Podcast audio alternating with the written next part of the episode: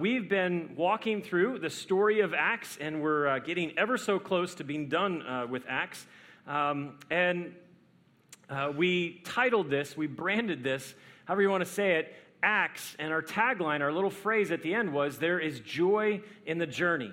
Uh, and you may have, that's not new to us, that's a phrase we've heard before, uh, but it's a phrase that we've used a lot that there is joy in the journey. It sounds great, it sounds good, it's catchy, it's memorable, but the question I honestly wanted to ask and then answer today but is it true? Is it actually true that there is joy in the journey? Um, it's nice to say it, it sounds appealing, but is it actually a truthful statement to say that there is joy in the journey? Because what if your journey, what if the road that you're currently walking on is more marked by pain or persecution or frustration or toil or disappointment or confusion? Or what if your road right now just is like blah? There's nothing great, there's nothing bad. It just, it just feels like just kind of blah. Um, so, is it true for you that there is actually joy in the journey? Is there really joy to be had? And I want us to be not confused uh, the difference between being happy uh, and actually having joy.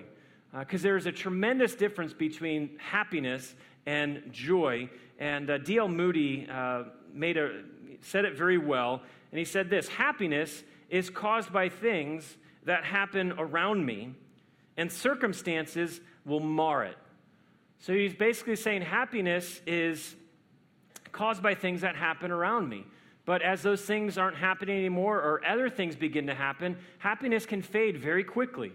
But he goes on to say, but joy flows right on through trouble. Joy flows on through the dark. Joy flows, uh, flows in the night as well as in the day. Joy flows through the persecution and the opposition.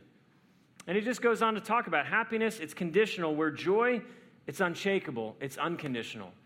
Because joy is not based on something that's happening, as it were.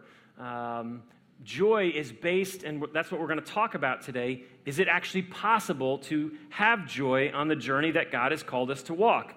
Uh, now, I don't know about you, but I've never met someone who is like, Michael, I don't want joy.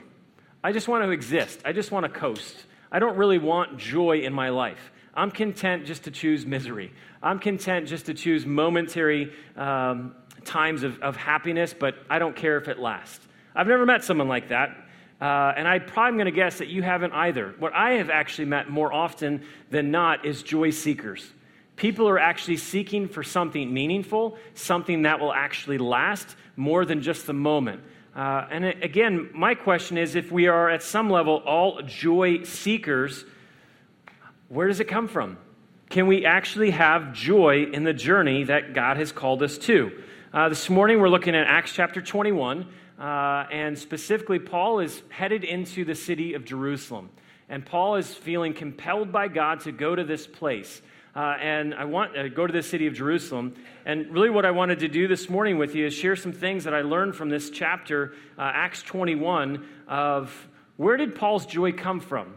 Because Paul's a guy who got beat up a lot mentally, emotionally, spiritually, relationally, physically. He was a guy who got beat up quite a bit. He was mocked, he was persecuted, he was beaten, imprisoned, all of it. But yet, as I consider what Scripture teaches us about the Apostle Paul, is he had great joy. And I'm like, well, that doesn't make sense because everything in his life screamed pain, suffering, hardship, rejection. But yet, Paul speaks of the great joy that he has. So this morning, I just want to share with you quickly three things that I learned of how we can actually have joy in the journey that God has called us to. And the first one is simply this joy comes from being where God wants you to be, doing all he wants you to be doing. Joy, if you're going to have joy on the journey, joy comes from being where God wants you to be and doing all that he wants you to be doing. So, the flip side of this is if you just pursue a life of doing what you want, when you want, how you want, there's not going to be joy. There might be moments of happiness, uh, but I promise you those moments will be fading quickly until you decide, well, maybe if I try this, then I'll get that feeling back. Joy, it comes from being where God wants you and doing what God wants. Um, remember last week, and if you don't, that's okay. Paul was going to Jerusalem because He, was, he knew that's where God wanted him to be. But this is the thing with Paul going to Jerusalem. He knew that by going to Jerusalem, was nothing but pain and suffering and hardship waiting for him. But yet he still went anyways. This is what it says in Acts 21, verse 11. Uh, and this is a man we introduced you to last week named Agabus. And it said, He, being Agabus, came over. He took Paul's belt and bound his own feet and hands with it. And then he said, The Holy Spirit declares, So shall the owner of this belt be bound by the Jewish leaders in Jerusalem and turned over to the Gentiles.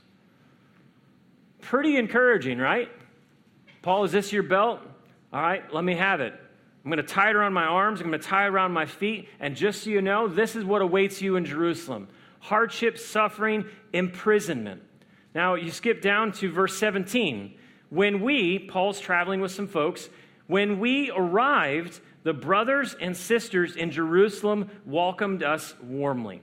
Okay, this might not seem like a big deal, like more of a detail verse, but what I really want you to catch in that one verse, verse 17, when it says, When we arrived. Paul had 1,000 miles between where he was in Ephesus and where he was going to Jerusalem to change his mind. He had 1,000 miles to rethink do I really want to go to this place where suffering, pain, hardship, persecution, imprisonment is actually awaiting me? He had the knowledge of the hard road ahead, but still walked that road. And so, my question is why? Why would you walk a road if you knew that the road awaiting you and the things that at the end of that road was going to be pain and suffering? Who in their right mind would do that? And my answer to that question from Paul is his joy was rooted in being where God wanted him to be and doing all that God wanted him to be doing, even if it meant walking a hard road, even if it meant a road that was going to have suffering and pain. His joy came from doing what God wanted, not walking a thousand miles in the opposite direction. Now, I don't know if this resonates or connects with you, but often for me, it's easy to believe the lie that if I could just be here then I'd have joy. If I could just be here, if I could just enter into this season of my life, I know I would have joy. It's easy for me to believe the lie that if I could just have this, whatever the this is, whether it's a, a possession, whether it's a person, meaning like a relationship, uh, if I could just have this, then there would be joy. It's easy to believe the lie that if I could just do this, if I could just accomplish this, if I could just have this kind of as, a tra- as part of my, my story, if I could just have this and do this, I know that there would be joy. But Paul, he didn't buy into the delusion that joy comes from being in a certain place, having certain possessions, or having a special position. I don't know if you wrestle with this, but I know I have. I've wrestled so many times. If I could just do this, if I could just be here, if I could just have this, then I just know that there would be more joy. And every time I per- pursued what I thought that would be, uh, were there moments of fleeting, fading happiness? Sure. But was there joy? No. Why? Because there's absolutely no joy in doing what you want to do when you want to do it. There's joy in doing what God wants you to do and being where God wants you to be. Um, if you're looking maybe for a challenging read, uh, and it is, uh, St. Uh, Augustine's book, uh, Confessions, is really just his story of how he even came to faith and what he was like before he came to faith, his process in coming to faith, and what life was like afterwards. And he talks about he pursued joy. He was a joy seeker, like all of us are, but he pursued joy in the things of this world. And he pursued it in relationships with women, he pursued it in status, he pursued it in so many different places until he came and he met Jesus. Uh, and he says this in his book, Confessions How sweet all at once it was for me to be rid of those fruitless joys which I had once feared to lose. You drove them from me. You who are the true, the sovereign joy, you drove them from me and took their place. I wanted joy and I was looking for it in all of these things. And I was so afraid that if I gave up those things or walked away from those things and turned to you, that I actually wouldn't have it. But what he says in his journey is, You actually drove them from me. Why? Because you're the true, lasting, sovereign joy. You replaced everything that I thought with yourself. Now, I wanted to ask a question of, of kind of how you would fill in the blank here. Uh, if I could have this, I know that I would have joy. What's your this? What's, what's your fill in the blank? If I could just be here or do this or, or have this, what would your this be? What is that one thing, maybe those two things that I just know if I could be in this season or if I could have this, I would have such greater joy in the journey that I'm in. Now, I'm going to venture, might be some people who would say, Yeah, I would like a bigger house, or I want more money, or I want a, a greater job. But I think most of us realize uh, that more stuff doesn't necessarily equal joy. Um, so I'm going to venture to say most of us here, it, it, or this is not like if I just had a billion dollars, then I would have joy. Or if I had a bigger house, a bigger career, more vacations, nicer car, and another boat, whatever it is. I think most of us don't buy into the lie that if we had that, we'd actually experience joy. What I think for a lot of us, maybe not all, but I think for a lot of us, our fill in the blank is if I could just have the absence of pain and the absence of suffering, then I know that I would be, I would be joyful. If I could just have uh, kind of a smooth sailing road, no turns, no bumps, if I could just have that, because my life right now is marked by drama and chaos, and if I could just have no more pain, no more hurt, disappointment, frustration, if that could just be gone, I know if that was absent, what would be present would actually be joy. Uh, Sam Storms, who is um, a pastor, author, teacher, said this very well. Joy is not necessarily the absence of suffering, it is the presence of God. Joy is not necessarily the absence of suffering, it is the presence of God. Because Paul, why did he have joy? Because he was with God.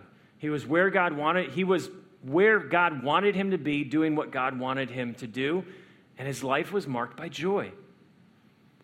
Do you know who else had that same joy? Jesus. Jesus knew that God wanted him to be in Jerusalem, to lay his life down. And so it says in Scripture that his heart was steadfast in going to where God wanted him to be, which was Jerusalem. And the author of Hebrews says it very well. I think we'll have it up on here. Hebrews chapter 12, uh, verse 1 through 3.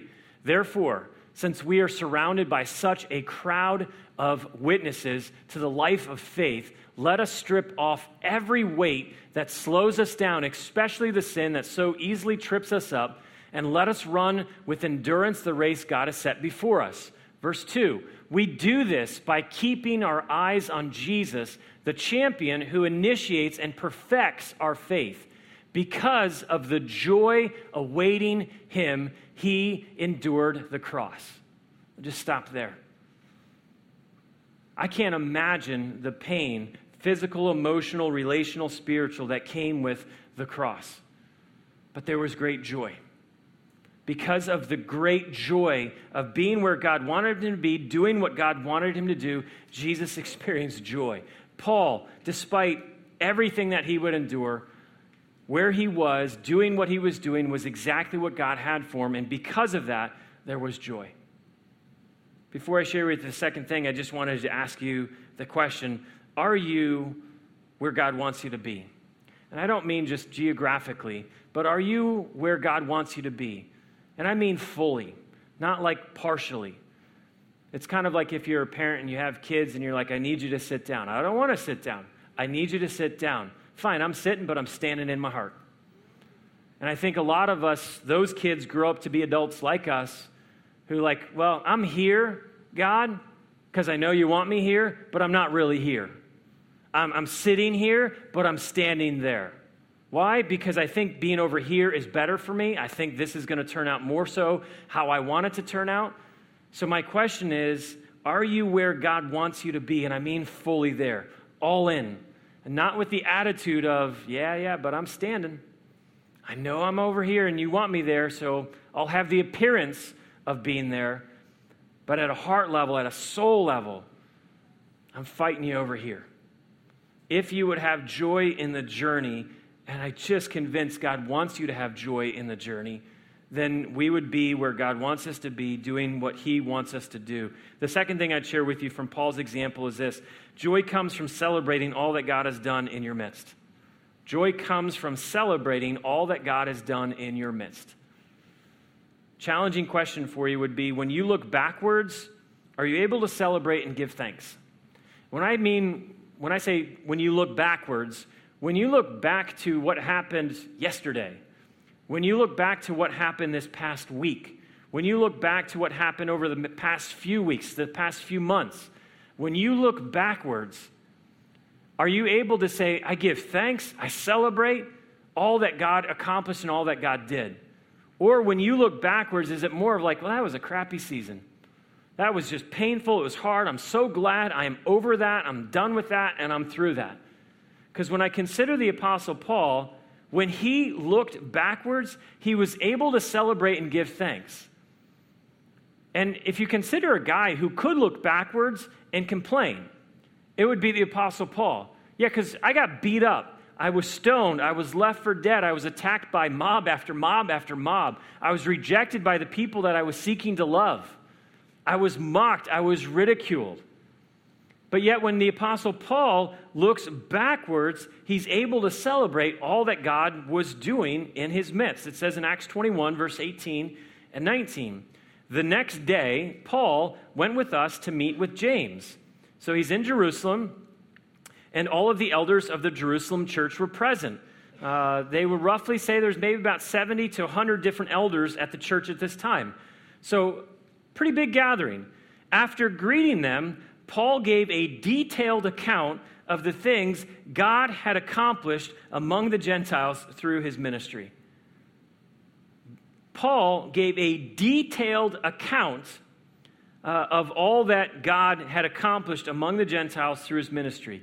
Uh, if you have uh, an ESV Bible, English Standard Version, I like how it reads, just this section. After greeting them, he related one by one the things that God had done one by one, let's walk through what I got to see God do. Now, what I love about Paul is he didn't just settle for saying, Hey guys, I'm back in Jerusalem. Well, how are things going? Well, man, God's good. And someone shouted, Yeah, all the time. And that's true that God is good all the time, and that's not inaccurate to say. But I love that Paul didn't settle for the generality of, Yeah, God is good. I don't really believe he's good, and I don't have too many stories of his goodness but I know it's theologically correct and it makes me seem more spiritual to say, yeah, God is good. Well, how? And I love when Paul looked back, he didn't look back of his beatings and imprisonments and being attacked by people. He gave a one by one account of everything that he had seen God do through his ministry. Now, maybe a fair question is do you think he was encouraged as he recounted everything that he saw God do? Because I think sometimes we forget. We forget very easily, often, and quickly the things that God did yesterday, the things that God did the week before. And we get focused on what we don't think is happening, or we get focused on the pain that we might be experiencing that we completely forget. No, but God was doing these things in my midst, in my life, through my life, around my life. And I think as he gave a detailed account, he was getting more encouraged to say, you know what? There is great joy in actually celebrating God, who God is, and what God has done. Now, I don't know what uh, Paul would have to say to us about selfies. Uh, I couldn't find any Bible verses that had to do with selfies. Uh, and if you're not familiar with what a selfie is, uh, the ever uh, reliable uh, Wikipedia says this A selfie is a self portrait photograph, typically taken with a handheld digital camera or, or camera phone. Selfies are often shared on social network services. They are often casual and are typically taken either with a camera held at arm's length or in a mirror. And so selfies are literally pictures of people taking pictures of themselves. Um, and if you're thinking, wow, I do that all the time, well, then you probably might not like what I have to say. But it's very interesting to me uh, kind of the turn of what's happening, especially just recently, with this whole idea of just selfies. And I am sometimes, to be honest with you, amazed at the selfies that people take. a dude taking his shirt off, standing in front of the mirror like this, so we can see that he's buff, he's ripped, he's got a, a 50 pack right here. I'm just amazed at the pictures women will post of them standing in front of the mirror. And it's, to me, I'm just being straight and honest with you, it's discouraging. Of we become a culture that is obsessed with ourself, obsessed with what we're seeing, with what we're doing, with what's happening in my world, and I want you to celebrate what's happening with me. Look at my 50 pack. Well, not mine, but and I just I think Paul would not be pleased with that. I look at the apostle Paul and he was not obsessed with himself. When he celebrated, he didn't celebrate Paul, he celebrated God. And there is a tremendous difference, a big difference of celebrating you, a selfie as it were, and drawing attention to you, and actually drawing attention to who God is and what God has done or what God is actually doing. Uh, he would go on later to say in uh, his letter to the Corinthian church, Paul says, as the scriptures say, if you want to boast, boast only about the Lord. Boast about God. If you're going to use social media, don't boast about you, boast about God. Boast about who God is, what God is doing. Paul boasted about the Lord. He celebrated God, and because of that, there was great joy. There was great joy. Question for you would just be this what are you celebrating today? What are you boasting about? What are you celebrating? As you look back over the past 72 hours, and I would ask you, what are you celebrating? And it's, it's, it's more than just, well, God's been good this past weekend. Okay, well, I believe that. That's, that's theologically true. But how have you experienced that? How are you practically, tangibly experiencing the goodness of God in your life, through your life, around your life? So, what are you celebrating? Because if you don't know what you're celebrating, then you're going to have a hard time having joy in the journey. For me, if you ask me, Michael, what are you celebrating right now? Over the past 24 hours, last night, had the incredible opportunity of standing next to a soon to be husband who just placed his faith in Jesus. And I remember I met this person about a year ago, um, and he said, Hey, we really want you to do our wedding. Uh, and his fiance at the time uh, had come to faith a little bit before, but he had not. And so I said, Listen, I'm just going to be honest with you. Uh, I'm not going to marry you who doesn't have faith, does not believe in, in Jesus, to someone who says that they do. Uh, that would go against conscience. That would go against scripture. He's like, I respect that. I appreciate you telling me. And I was like, So we'll go down this road, but at any moment I will back out. Even if it's the day of, I will back out. And he said, I respect that. So we entered into a year long conversation uh, with Scripture, entered into a year long conversation with C.S. Lewis. And it was incredible. Three months ago, uh, he went all in. And I told him, I was like, listen, you can't fake me out. Like, you can't just tell me you said a prayer or you believe in Jesus. And he said, I would never do that. I'm not going to cheapen it by just telling you something that I think you want to hear. I'm either going to believe or I'm not going to believe. Let's examine it. I was like, I love that. And so, three months ago, sitting in my office right there, his now wife was like, So, wait, are you telling me that you're a Christian? He's like, I'm a Christian. I'm all in. And last night, it was amazing to stand with him in front of a lot of his friends and family who are not where he is, for him to say, My first love will be Jesus. That's what I'm celebrating. And it had nothing to do with me. I just got a great view and a spectator seat. What are you celebrating right now? Because if you don't know and you look back, backwards as it were, and you don't know, you're going to have a very difficult time saying, I am one who's living, experiencing, and loving the, the joy in the journey. Uh, third thing that I would share with you, begin to wrap up with this, is joy comes from helping others to see Jesus. Joy comes from helping others to see Jesus. Now, I don't know about you, uh, and I hope you're not like me at all in this, but I can't stand being misunderstood. I can't stand being misrepresented. When people say, Well, you said this, I'm like, Ah, gosh, I didn't say that. It's one of the things I've just battled and struggled with for better part of 41 years.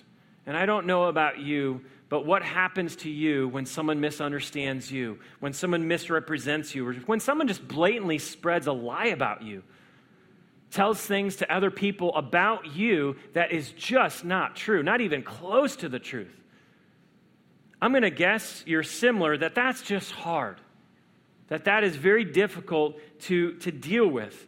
And I wrote it down in my journal like this If we are most concerned with having others think of us in the most positive light, we'll spend our time, effort, and energy seeking to construct an image of ourselves that might look pretty, but it will ultimately hinder people from seeing Jesus. Because I've just spent so much time, I want them to understand me. I want them to know my heart, my motives. I just want them to get me. And so I construct this idea, this identity, this image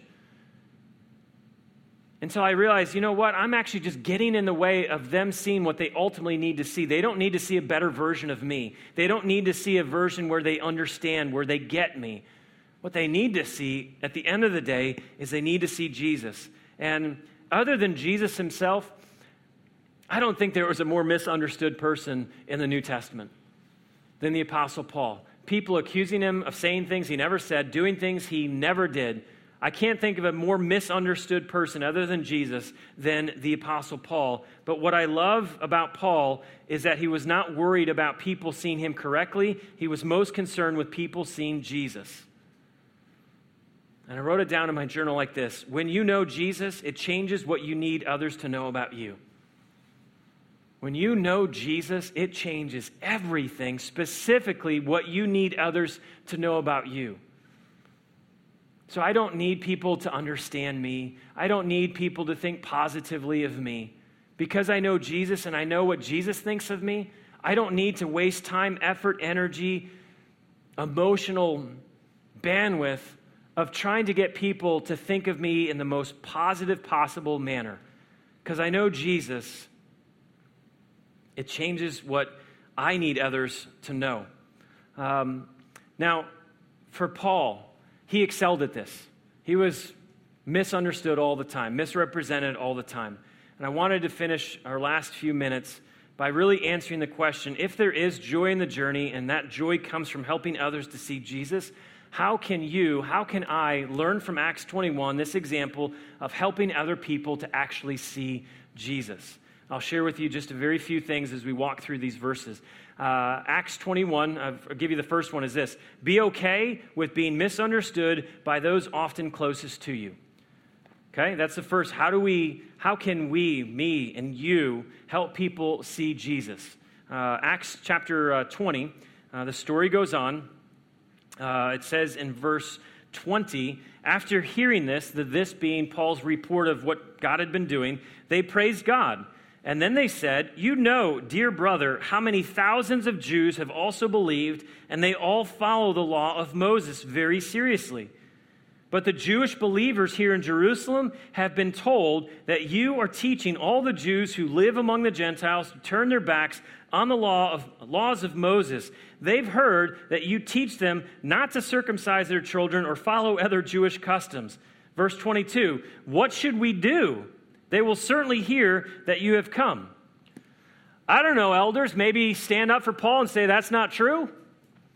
I don't know, maybe represent and say he never said that, he never did that. But what he is saying is he's pointing people, maybe you could start there.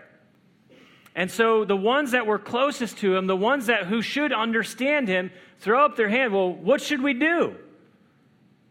And I think one of the lessons that I've learned along the way is be okay with being misunderstood by those who are often closest to you. The second thing of how we can help people see Jesus, the story goes on, but I'll give you this point. Be willing to do whatever it takes to help others see Jesus. Story goes on in, in verse 21. Verse, uh, uh, I'm sorry, chapter 21, verse 23.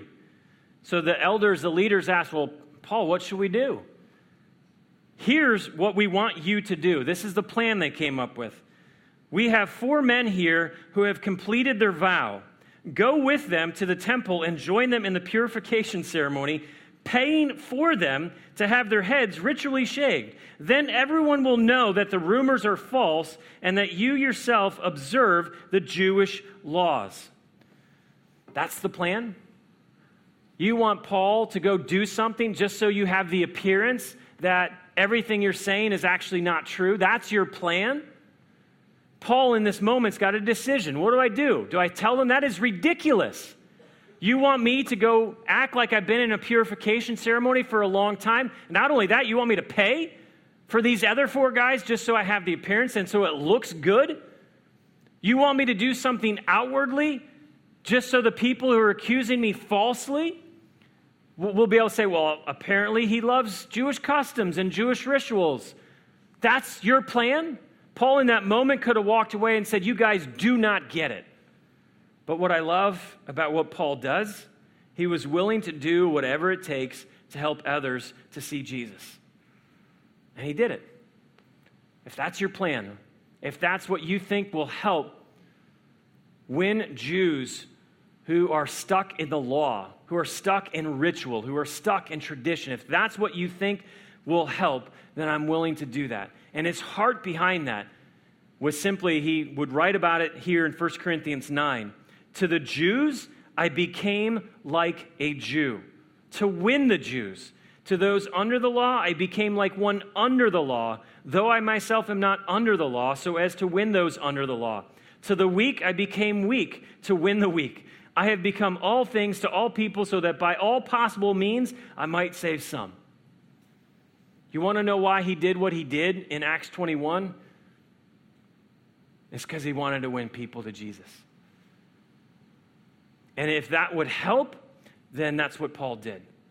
My question for me, my question for you, is there anything you'd be unwilling to do if it meant someone actually seeing Jesus?